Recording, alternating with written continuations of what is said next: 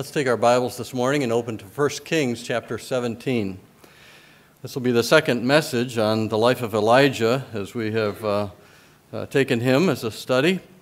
Uh, the title of the message this morning, Learning to Trust God. The last time we just looked at verse 1 and what James had to say in chapter 5, and the title of that message was Elijah, a man of prayer and boldness. Uh, so today, learning to trust God, we'll start in verse 2. Lord willing, we'll make it all the way through verse 16. Learning to trust God. After Elijah told Ahab that it wasn't going to rain, that there would be a drought in the land for three and a half years, God told him to go into hiding. A lack of rain would show that Baal, the god of rain, of productivity, had lost his power. And Jezebel was not going to be happy, nor her husband, Ahab. Jezebel had 450 prophets of Baal, 400 more prophets of the groves that the Bible says sat at her table. And Elijah probably would have wanted to stay out in the open. A man of prayer and boldness wants to do that. And sometimes that's what, the way we feel. I'm just going to stand here, be a thorn in the side of Ahab, I'm going to live up to my name, Elijah. Jehovah is my God, and I'm going to let the whole world know about it.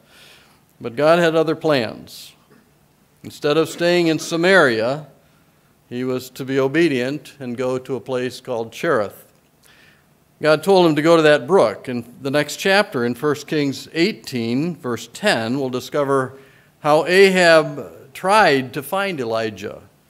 Obadiah was the one who met Elijah in chapter 18 verse 10, and he says, There's no nation or kingdom whither my Lord, they talking about Ahab, my Lord had not sent to seek thee. And when they said, He is not here, he took an oath of the kingdom and nation that they found thee not. In other words, he made people swear with an oath that Elijah wasn't in their borders. And during this time, Obadiah hid 100 of the prophets of God in a cave and fed them to keep them alive. So it was a time of, of, of great uh, threat. Elijah needed to be in a place of God's protection. He also needed to be in a place of God's provision. The drought and famine affected him as well as all the rest of the nation of Israel. And God led Elijah to these two specific places we'll look at today the brook of Cherith and the city of Zarephath. And in both of these places, Elijah learned to trust God. Whatever you're going through in your life, whatever needs that you may have, uh, I think you can learn. I know that you can learn, as I can, from the life of Elijah, how God can be trusted. It might seem like things are running dry. It might seem like the world is against you. But our God has not changed, and the God of Elijah is our God as well. He'll take care of you. We'll just divide the message into these two sections. First, Elijah learned to trust God by the brook Cherith in verses 2 through 7. First of all, there are instructions given. God gave Elijah directions on what to do next. We often, we always want that, don't we? Our wives know that, that's why they give them to us, okay? And the Lord, verse 2, came unto him, saying, Get thee hence and turn thee eastward and hide thyself by the brook Cherith that is before Jordan. Uh, two weeks ago, I mentioned that the phrase, the word of the Lord, occurs 15 times uh, in 1 Kings 17.1 to 2 Kings 2.25, the text that covers the life of Elijah. God's word was important to Elijah it must be to us.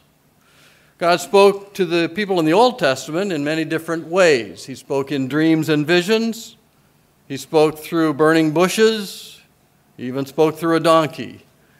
But uh, in the New Testament times, God spoke, first of all, by angels. Mary and Joseph were told the news of Christ's birth. The shepherds were, uh, heard the announcement from an angel. And he also spoke to us through his Son. There's a wonderful verse in Hebrews chapter 1 as it starts out the book in verse 1 God, who at sundry times, many different times, in divers manners, many different ways, spake in time past unto the fathers by the prophets, hath in these last days spoken unto us by his Son, whom he hath appointed heir of all things, by whom also he made the worlds. Today, been very clear. We've looked at passages before that tell us that God speaks to us through His Word. Everything you need to know to be saved, everything you need to know to live a godly life is found in the Bible. No one can say that God is unjust and that an eternal hell is unfair. He provided salvation. Don't reject His love. Don't reject Christ's payment for your sins on the cross. It's clearly taught in the Word of God. We have that record. God's directions for you are as clear as they were for Elijah. Psalm 119, 105 Thy word is a lamp unto my feet and a light unto my path. This is no ordinary book. This is God's word for you. If you spend time reading it, He will guide you and He will give you all that you need to do His will. God's instructions were perfect for what Elijah needed. He needed protection. Ahab was killing the prophets, Jezebel was as well. He needed solitude. Whom could he trust? Cherith was a place of solitude or hiding. He needed food and water. God's instructions were perfect for what Elijah needed.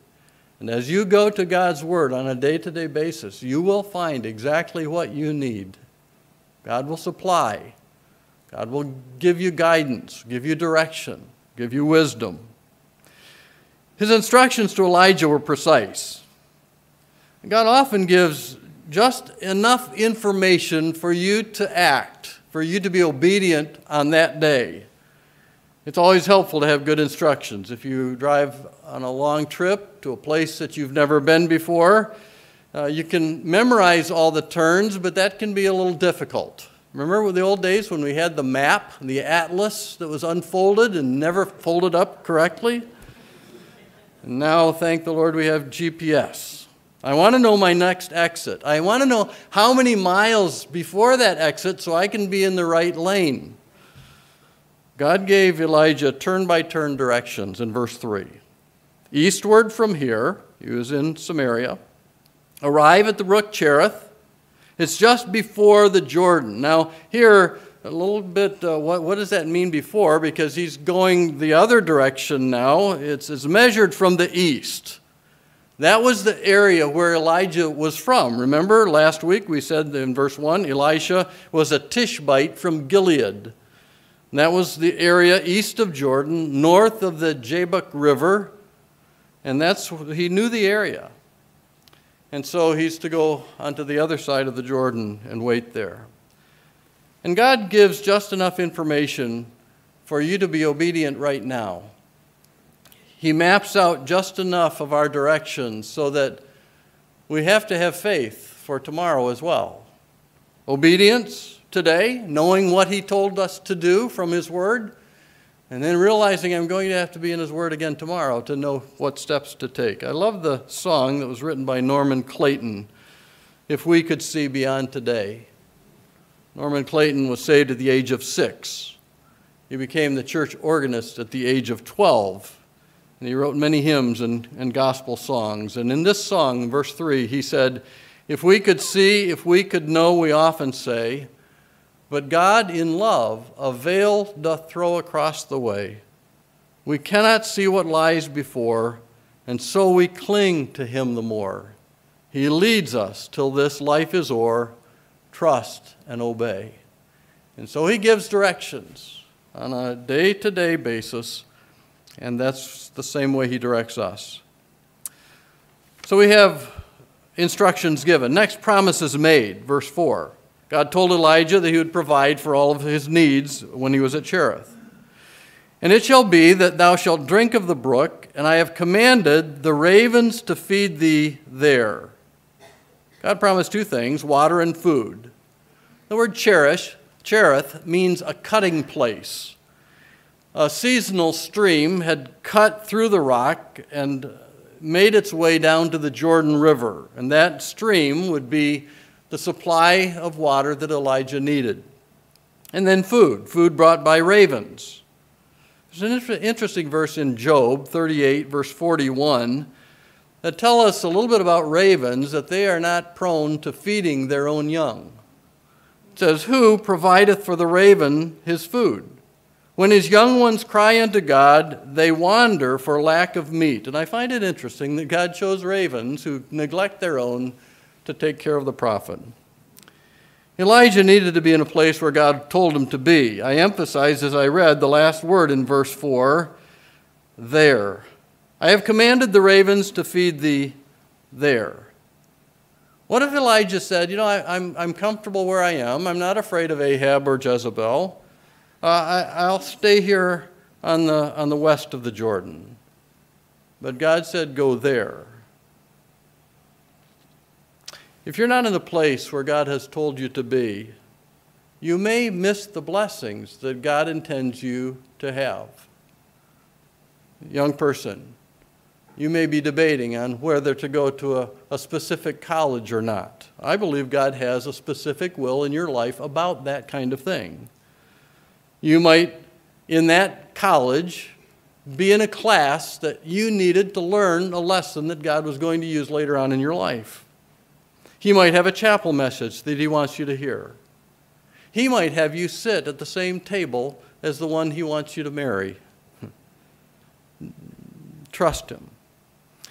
Do you ask him where he wants you to go for work?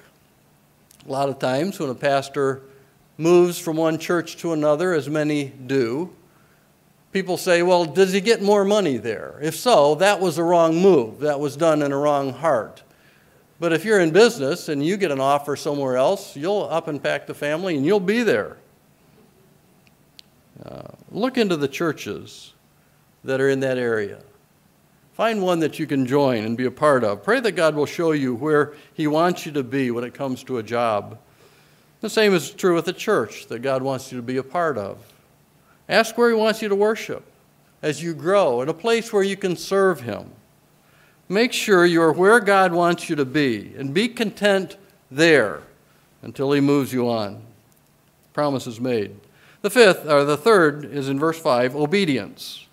So he went and did according to the word of the Lord, for he went and dwelt by the brook Cherith that is before Jordan. His immediate obedience is obvious in the text. In verse 2, it says, The word of the Lord came unto him. Verse 5, so he went and did according to the word of the Lord. God will do great things through ordinary people who are obedient to him. Raymond Dillard wrote a commentary on the book of Elijah, or the, the life of Elijah. It's called Faith in the Face of Apostasy. And in it, he says, All too often as Christians, we tend to think that the work of God in our day is done by the great and powerful, the famous preachers, celebrities, and the influential wealthy. God does not look for fame, but for faith. Not wealth, but willingness. Not renown, but reliance. The only pedigree needed to serve God in our world is his call to obedience. Elijah did what God told him to do, and may we do the same. The fourth point, his promise is realized, verse 6. And the ravens brought him bread and flesh in the morning and bread and flesh in the evening, and he drank of the brook. Uber Eats would be the title of that in a modern version.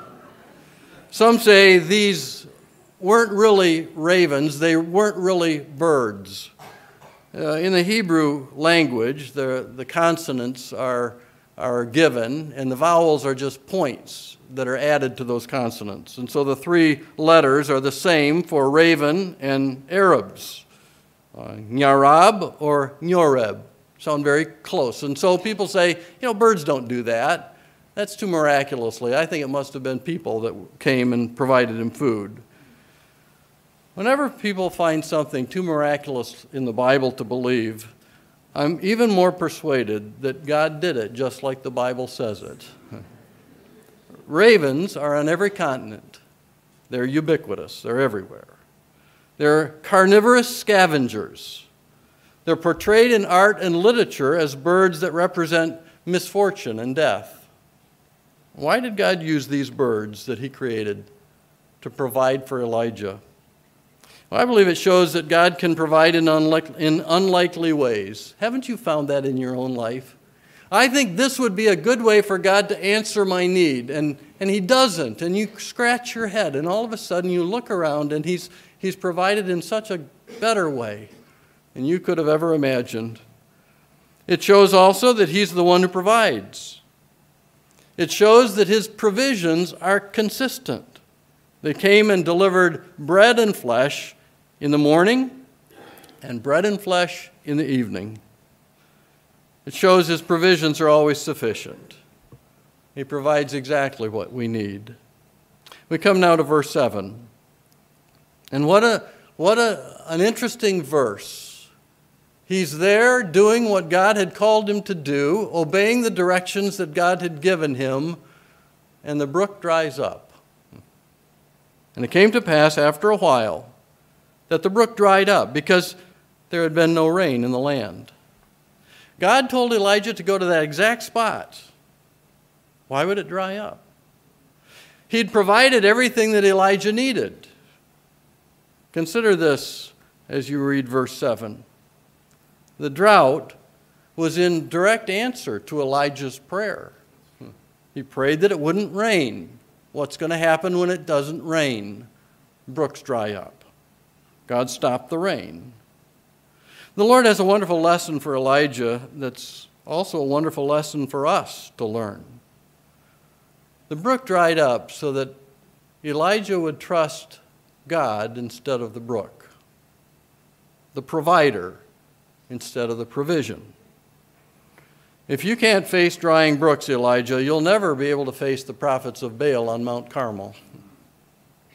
What are some of the brooks that may be drying up in your life? Maybe their finances, maybe a business didn't go the way that you thought it would. Could be a relationship, a friendship, and that person just stopped talking to you, and a brook dried up.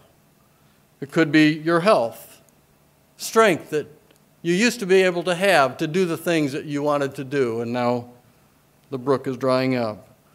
God's blessings may dwindle down to a trickle and then dry up completely as you just stand and watch. There's nothing you can do about it. But it's at those times where you learn to trust Him. Move your eyes off your circumstances Look to the one who controls them. God often lets the brooks dry up to help us move to the next place where He wants us to be. That's what happened to Elijah. Look at the next two verses, verses 8 and 9. And the word of the Lord came unto him, saying, Arise, get thee to Zarephath, which belongeth to Zidon, and dwell there. Behold, I have commanded a widow woman to sustain thee. God said, Arise, only after the brook dried up. And so, the second point here Elijah learned to trust God in the city of Sidon. He lived close to God at the brook. He spent many hours of silence alone with God. And now he's called to live in a, in a busy life, in a city. And his life will be a fishbowl, others will be watching him. In Zarephath, God continues to teach Elijah to trust him. Zarephath was not an ideal place, humanly speaking. The name means a smelting furnace. It was named after the industry that was there. It was a place where metals were refined. And Elijah found it to be a furnace in his own life that God used to melt away the dross and purify the gold that was there. You may, going through, you may be going through fire right now, trials that you don't know why they're there. It may be that God wants to burn away the dross in your life, the dross of self, so that you can be a higher quality metal for Him to use. He'll use that furnace of testing to make you rely totally upon Him and on Him alone. Zarephath was not an ideal location for anyone who stood against the idolatry of Baal worship.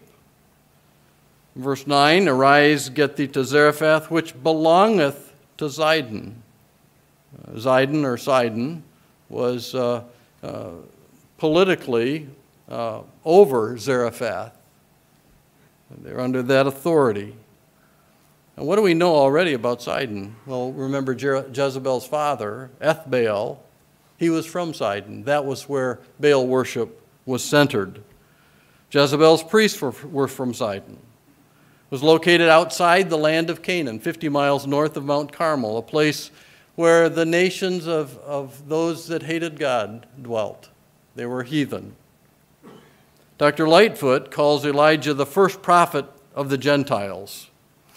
In Matthew 16 and verse 4, the disciples were saying that some people thought Christ was Elijah. They probably thought that because the only place that Christ went among the Gentiles outside of Israel and Samaria was Tyre and Sidon. Matthew 15 21 says it was there that Jesus healed the Syrophoenician woman's daughter. You may wonder what God is doing putting you in a place among a lot of heathen people, pagans, people that don't know Christ, unsaved. You may be there at work, wondering why nobody else in your employment uh, is able to have a testimony for Christ. Maybe you're in a neighborhood, in a classroom in a secular university. You may wish to be closer to, to other believers. If God puts you in a place, even if it's not an ideal location, it's because He wants your light to shine brightly in that dark place. Elijah was sustained by a widow. Look at verse 9. I have commanded a widow woman there to sustain thee. Again, we have that word there. That's where you need to be, Elijah. If you're not in Zarephath, you're going to miss the widow that I have there that's going to supply the needs that you have. Let's look at Elijah's interaction to the first widow that he meets in Zarephath. It's an amazing lesson in obedient faith, and it'll also be very humbling as we, on the surface, see that seems to be pushy to ask her for food.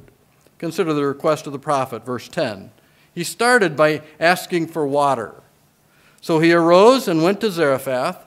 And when he came to the gate of the city, behold, the widow woman was there gathering of sticks. And he called to her and said, Fetch me, I pray thee, a little water in a vessel that I may drink.